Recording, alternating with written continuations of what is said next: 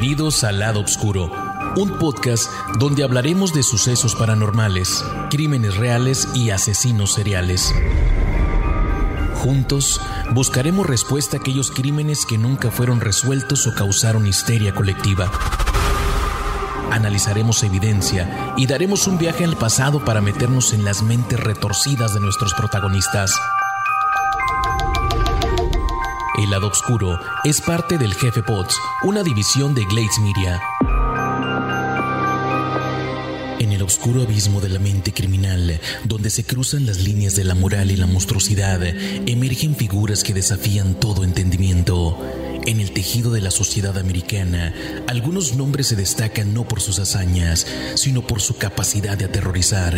Hoy nos adentramos en el laberinto retorcido de uno de esos individuos, un hombre cuyos crímenes causaron escalofríos, incluso en los veteranos más endurecidos de la fuerza policial. En las riberas del río Genesee, en Nueva York, a finales de la década de los 80, la comunidad se vio sacudida por una serie de asesinatos brutales. Mujeres desaparecidas, cuerpos mutilados y un miedo creciente que se apoderaba de la ciudad de Rochester. Y detrás de todo esto se ocultaba un depredador, un hombre que ya tenía en su historial una cadena de crímenes horribles y que había vuelto a matar. Ese hombre era Arthur Shawcross, también conocido como el asesino del río Genesee. Desde su infancia tumultuosa hasta su captura y confesión, en este episodio nos adentraremos en la psique retorcida de Shawcross, explorando las profundidades de su depravación y buscando respuestas a las preguntas que aún rondan su historia. ¿Qué lleva a un hombre a convertirse en un asesino en serie? ¿Y cómo pudo un sistema que ya lo había condenado por homicidio dejarlo libre solo para volver a matar? Prepárate para un viaje escalofriante en este episodio mientras desentrañamos la vida y los crímenes del infame Arthur Shawcross. Soy Marcos García, tu guía en este viaje a través del lado oscuro, un podcast donde desentrañamos los secretos más oscuros de los asesinos seriales que han acechado en las sombras de la historia. Hoy viajamos a la ciudad de Rochester, en Nueva York, donde las tranquilas aguas del río Genesee ocultaron secretos oscuros en la década de los ochentas. Una serie de asesinatos brutales, una comunidad aterrorizada y un hombre en el centro de todo, Arthur Shawcross, el asesino del río. Shawcross directed police to the body of the young boy, which they found by train tracks just out of town. He was naked, and it seemed he'd been raped before being strangled to death. As part of his plea bargain, Shawcross wasn't charged with the killing of Jack Blake and faced a reduced charge for the killing of Karen Hill. Mr. Shawcross pled guilty to manslaughter. He was given the maximum sentence, 25 years. Oh, the public was outraged. They, they were furious, and they were uh, very upset about the plea bargain. I'm sure the public uh, wanted a murder conviction. Arthur John Chakras nació el 6 de junio de 1945 en el Hospital Naval de los Estados Unidos, en Kerry, Maine, un bebé muy pequeño debido a que nació dos meses antes de tiempo. Su padre, Arthur Roy Chakras, era cabo en el ejército, por lo que Bessie, la madre de Chakras, decidió llevar al pequeño a casa de su cuñada en Watertown, Nueva York, hasta que su padre completara su servicio militar. Se crió en Brownville, un pequeño pueblo rural de las afueras de Watertown, Nueva York. Muchas otras familias relacionadas con Chakras se mudaron al área, que pronto se conocería como Chakras Corner, debido a la congregación de la familia. Pero Arthur no encajaba con los muchos otros niños. Para llamar la atención, hablaba como un bebé todo el tiempo. Incluso cuando tenía seis años, seguía mojando la cama, algo que a los demás les molestaba. También pronto comenzó a huir de casa por la atención que recibía. Creció en una familia donde su madre le propinaba toda clase de maltratos físicos y psicológicos. Parece ser que la matriarca, entre otras cosas, lo amenazaba con extirparle los genitales si no se portaba bien y hasta lo sodomizaba con el palo de la escoba. En la escuela, las cosas no iban mejor. Aunque mantenía notas bastante decentes, siempre estaba muy solo. Los otros niños se burlaban de él y lo llamaban Odi, y él intimidaba a los niños más pequeños hasta hacerlos llorar. A menudo se enojaba con los demás en la clase y tenía la costumbre de llevar una barra de hierro a la escuela. A medida que pasaba el tiempo, se volvió cada vez más retraído. En octavo grado se había retrasado dos años al respecto de los demás y sus grados bajaron considerablemente. Para evitar los conflictos en el hogar, muchas veces huía a la casa de su abuela. Arthur Shawcross nunca puede recordar un momento en el que no estuviera preocupado por el sexo. Incluso desde los ocho años se masturbaba con frecuencia y avanzaba hacia el sexo oral con amigos tanto masculinos como femeninos. Aunque sus escapadas sexuales no se limitaron a los humanos, afirmaba que también tuvo relaciones sexuales con animales, en particular con vacas, ovejas y un caballo, y también mató un pollo mientras mantenía relaciones sexuales con él. También contaría que su iniciación en el sexo fue por parte de su tía Tina, quien le hizo practicarle sexo oral. Este siempre fue su tipo de intimidad sexual favorito. Cuando tenía 14 años, Arthur afirmó que practicaba sexo oral regularmente con su hermana Jenny y su prima Linda. También afirmó que tuvo otra relación con una joven que vivía cerca y fue sorprendida por su hermano mientras le practicaba sexo oral. El hermano supuestamente amenazó con decírselo a sus padres, a menos que Arthur también le practicara sexo oral. Fue en este momento que el deseo sexual de Arthur se volvió insaciable y continuó practicando sexo oral cada vez que se presentaba la oportunidad. Sin embargo, cualquier penetración sería de corta duración, ya que desde temprana edad Arthur presentó problemas de erección. Pronto sucedió algo que cambió todo lo que Arthur sabía o sentía sobre el sexo. Un día, de camino a casa desde la escuela, lo recogió un hombre en un automóvil que le puso un cuchillo en la garganta mientras le practicaba una felación. Por miedo, Arthur no pudo alcanzar el orgasmo, por lo que el hombre enojado le dio la vuelta, lo sodomizó brutalmente y lo dejó en su casa. Shacross, a partir de ese momento, no pudo alcanzar el orgasmo sin que hubiera dolor. Al alcanzar la edad adulta, su comportamiento no mejoró mucho. Seguía siendo callado, torpe y con muy mal genio. Cuando tenía 18 años, la policía lo encontró una noche escondido en una estantería del sótano de los almacenes Sears. Había roto un cristal para entrar, eh, pero le invadió el pánico al tropezar con una alarma. Fue su primer delito conocido. Se trataba además de un pirómano que tenía la particularidad de alardear de ello a la gente. Para muchos, era un loco inofensivo, salvo cuando gustaba de tirar cigarrillos encendidos por ahí. Chakras abandonó la escuela en 1960. Los años siguientes estuvieron marcados por violencia y sentencias de cárcel. Recibió su primera sentencia de libertad condicional en diciembre de 1963 por destrozar un escaparate. Se casó a los 19 años con Shara Sheraton en septiembre de 1964 y tuvo su primer hijo en octubre de 1965. A los 20 años fue arrestado por asaltar a un chico de 13 en el curso de una batalla de bolas de nieve que terminó en una pelea.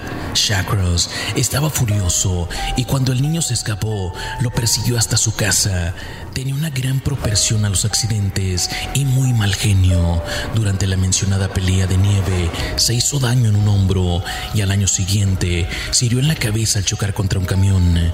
En abril de 1967, a los 21 años, fue reclutado en el ejército.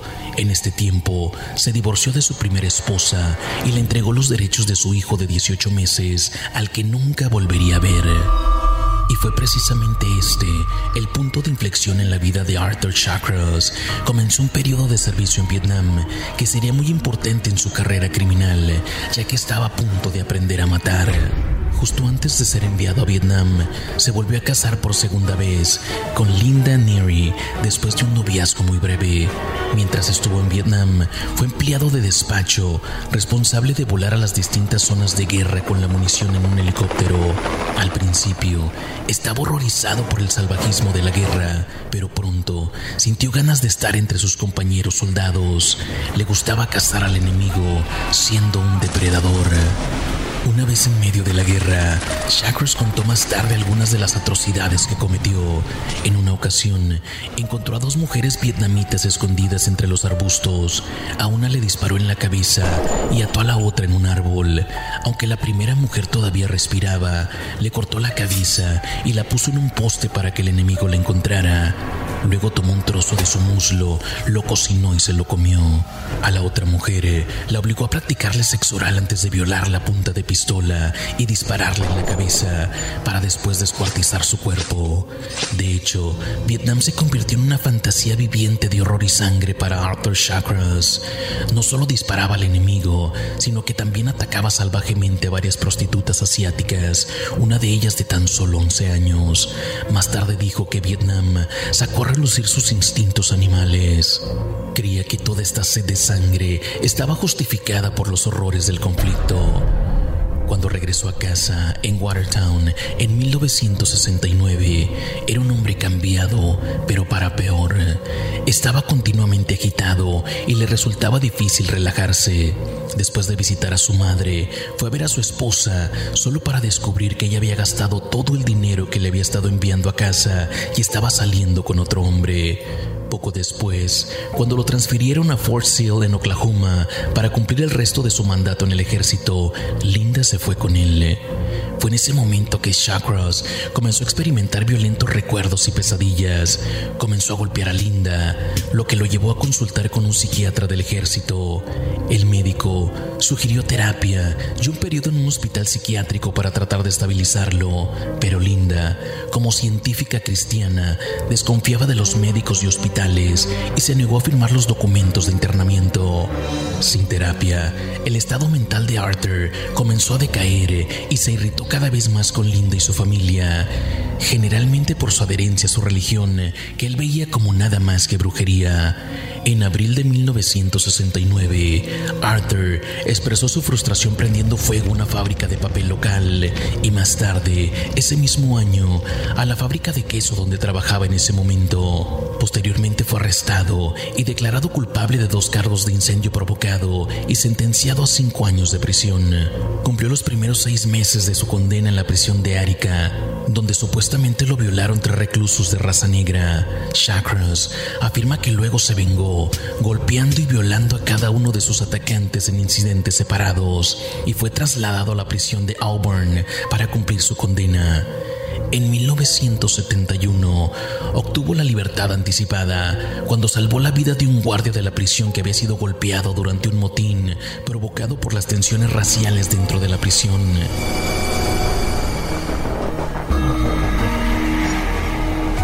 Descubre el apasionante mundo de los podcasts en español en jefepods.com. ¿Te gustaría sumergirte en historias emocionantes, aprender nuevos conocimientos y conectar con voces de habla hispana de todo el mundo? Entonces los podcasts en español de jefepods.com son para ti. Desde historias cautivadoras hasta consejos de vida y mucho más, hay un podcast para cada interés y pasión. Diviértete con tus personalidades radiales favoritas en español y explora la cultura hispana en cada episodio. Los podcasts en español en jefepods.com te mantendrán entretenido. No pierdas más tiempo. Encuentra un podcast en español para seguir y descubre un mundo de posibilidades en tu propio idioma. Los mejores podcasts en español están en jefepods.com regresó a Watertown para comenzar una nueva vida, ya que Linda se divorció mientras él estaba en la cárcel. Su estancia en prisión hizo poco por su ya frágil estado mental y en el momento de su liberación se encontraba en un estado de ánimo muy agitado y dispuesto a causar más daño a cualquiera o a cualquier cosa que se le antojara. En un intento por adaptarse a una rutina normal, Arthur aceptó un trabajo en el Departamento de Obras Públicas de Watertown como personal de mantenimiento y se casó por tercera vez. Su nueva esposa, Penny Nicole, era amiga de la escuela de su hermana Jenny y tenía dos hijos de una relación anterior. Chakras afirmó que hasta ese momento todavía tenía una relación del tipo sexual con su hermana Jenny y que ella le había presentado a Penny porque había quedado embarazada de su novio y no podía continuar con su relación. Según lo que recuerda, después de cinco meses, la relación con Penny parecía ir bien y en un momento ella quedó embarazada, pero luego abortó. Algún tiempo después, afirma que el matrimonio se vio amenazado cuando el padre de Penny acusó a Arthur de agredir sexualmente a la hermana menor de Penny. Arthur Chakras pasaba gran parte del tiempo libre pescando en los arroyos y ríos alrededor de Watertown. Como resultado, llegó a conocer a muchos de los niños del pueblo y a menudo compartía los mismos lugares con ellos. Uno de sus compañeros habituales de pesca era Jack Blake, de 10 años, y en una ocasión Arthur había ido a la casa del niño para preguntarle a Mary, la madre de Jack, si Jack podía ir a pescar con él. Según Mary, cuando ella se negó, Arthur fue educado y estuvo de acuerdo en que había tomado la decisión correcta.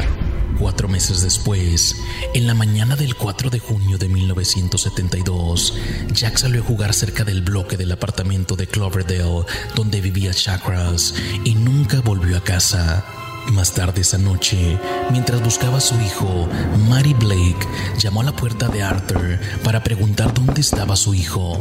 Él le dijo que no lo había visto desde esa mañana. La verdad del asunto era que Shawcross había llevado a Jack al bosque y después de desnudarlo y obligarlo a correr por el bosque, lo había atrapado, abusado sexualmente de él, antes de finalmente estrangularlo y golpearlo en la cabeza. Tiempo después, Shawcross admitiría haber extraído el corazón y los genitales del niño para comérselos. Aunque Shawcross era sospechoso de la desaparición del niño, no se tomó ninguna medida por falta de pruebas. Tres meses después, el 2 de septiembre de 1972, mientras la policía todavía buscaba a Jack Blake, Karen Ann Hill, de 8 años, fue encontrada muerta debajo de un puente cerca de Black River. Había sido violada, mutilada y estrangulada. Además, la policía descubrió que le habían metido barro, hojas y otros escombros en la garganta. Cuando una investigación policial reveló que Hill y Shacross habían sido vistos juntos ese mismo día, Shacross volvió a convertirse en sospechoso. Después de recibir otro informe de que se había visto a Shacross comiendo un helado en el puente cerca de donde se encontró el cuerpo, la policía detuvo a Arthur Shacross para interrogarlo. Fue interrogado en la jefatura de policía durante un día completo. Tras su detención, Shacross confesó, debo haberla matado, pero realmente no lo recuerdo. Quizás he perdido el conocimiento. Después de varias horas más de entrevistas y negociación de culpabilidad, Arthur Shacross se declaró culpable del homicidio involuntario de Karen Ann Hill. Hasta el día de hoy, nunca ha sido acusado del asesinato de Jack Blake, aunque más tarde admitió la violación y el asesinato. Incluso mostró a la policía dónde había arrojado el cuerpo. Más tarde le confesaría a los psiquiatras de la prisión que había regresado a la tumba en varias ocasiones para tener relaciones sexuales con el cadáver. El juicio se llevó a cabo el 17 de octubre de 1972 por la mañana, precedido por el juez del condado Jefferson, Milton Wills, quien años atrás había juzgado a Chakras por un delito menor y solo duró 18 minutos. El magistrado fue indiferente ante la petición del abogado defensor reclamando tratamiento psiquiátrico en vez de una condena larga. El juez impuso la pena máxima, 25 años, y dijo dirigiéndose al impasible acusado, confío en que le ayudarán a resolver sus problemas durante este tiempo. A las 8 de la mañana con 48 minutos, todo había terminado. Arthur Chakras fue sacado a empujones y esposado a un fornido agente para ser conducido a la famosa prisión de Arica, mientras ocho empleados del tribunal lo rodeaban para protegerle de un posible linchamiento. El asesino de Jackie Karen estuvo en el centro correccional de Arica. Fue un prisionero ejemplar, quien se mantuvo alejado de los problemas. Tiempo después, lo trasladaron a Stormville, en medio de unas colinas escarpadas, a unos 48 kilómetros de la ciudad de Nueva York, donde llegó a ser encargado de actividades ocupacionales en la unidad de enfermos mentales. Su madre nunca fue a visitarle, a pesar de que él la había contactado en más de una ocasión. Sin embargo, hizo una nueva amiga fuera de la prisión, una enfermera llamada Rosemary Wally, que aceptó encantada mantener correspondencia con él. En junio de 1977, el psiquiatra de la prisión, el doctor Jabelibala, le hizo un examen psicológico y descubrió que aunque se había adaptado fácilmente a la rutina carcelaria, tenía una personalidad esquizoide, era antisocial y padecía un trastorno de personalidad distintivo. Además, Jabelibala escribió, este hombre no muestra un buen grado de evidencia de haber resuelto exitosamente sus conflictos psicosexuales. Pasaron dos años más y se presentó otro informe que describía a Chakras como una persona de rasgos de carácter anormales con tendencias psicosexuales. Cabe señalar que las complicaciones antes mencionadas tienden a ser de duración crónica. Básicamente, lo que la mayoría de los médicos intentaban decir eh, era que en circunstancias normales, Arthur Chakras era un individuo pasivo, pero cuando se sometía a estrés, se convertía en esclavo de sus impulsos sexuales internos y no podía evitar darles rienda suelta.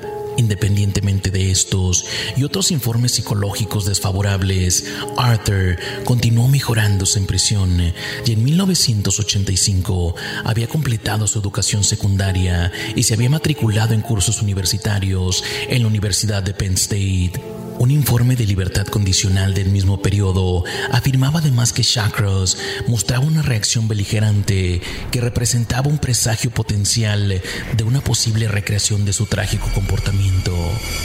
Increíblemente, a pesar de los numerosos informes psicológicos en sentido contrario y de las propias dudas de las juntas de libertad condicional, Arthur Chakras reunía los requisitos para obtener la libertad anticipada en marzo de 1987 y se le consideró apto para ser reinsertado en la sociedad. Todo esto con una serie de restricciones. Las condiciones eran no consumir alcohol o drogas, tenía prohibido acercarse a los niños, prostitutas o poseer armas y lo mantendrían vigilado. Después de su liberación, Robert T. Kent, su oficial de libertad condicional en el condado de Binghamton, escribió a sus superiores, a riesgo de sonar melodramático, considero que este hombre es posiblemente el individuo más peligroso que ha sido liberado en esta comunidad en muchos años y con el paso del tiempo sus palabras se convirtieron en proféticas. Shawcross served less than 15 years of his sentence before being released on parole in April 1987. Just 15 months later, he had settled in Rochester and his trail of murder had begun again.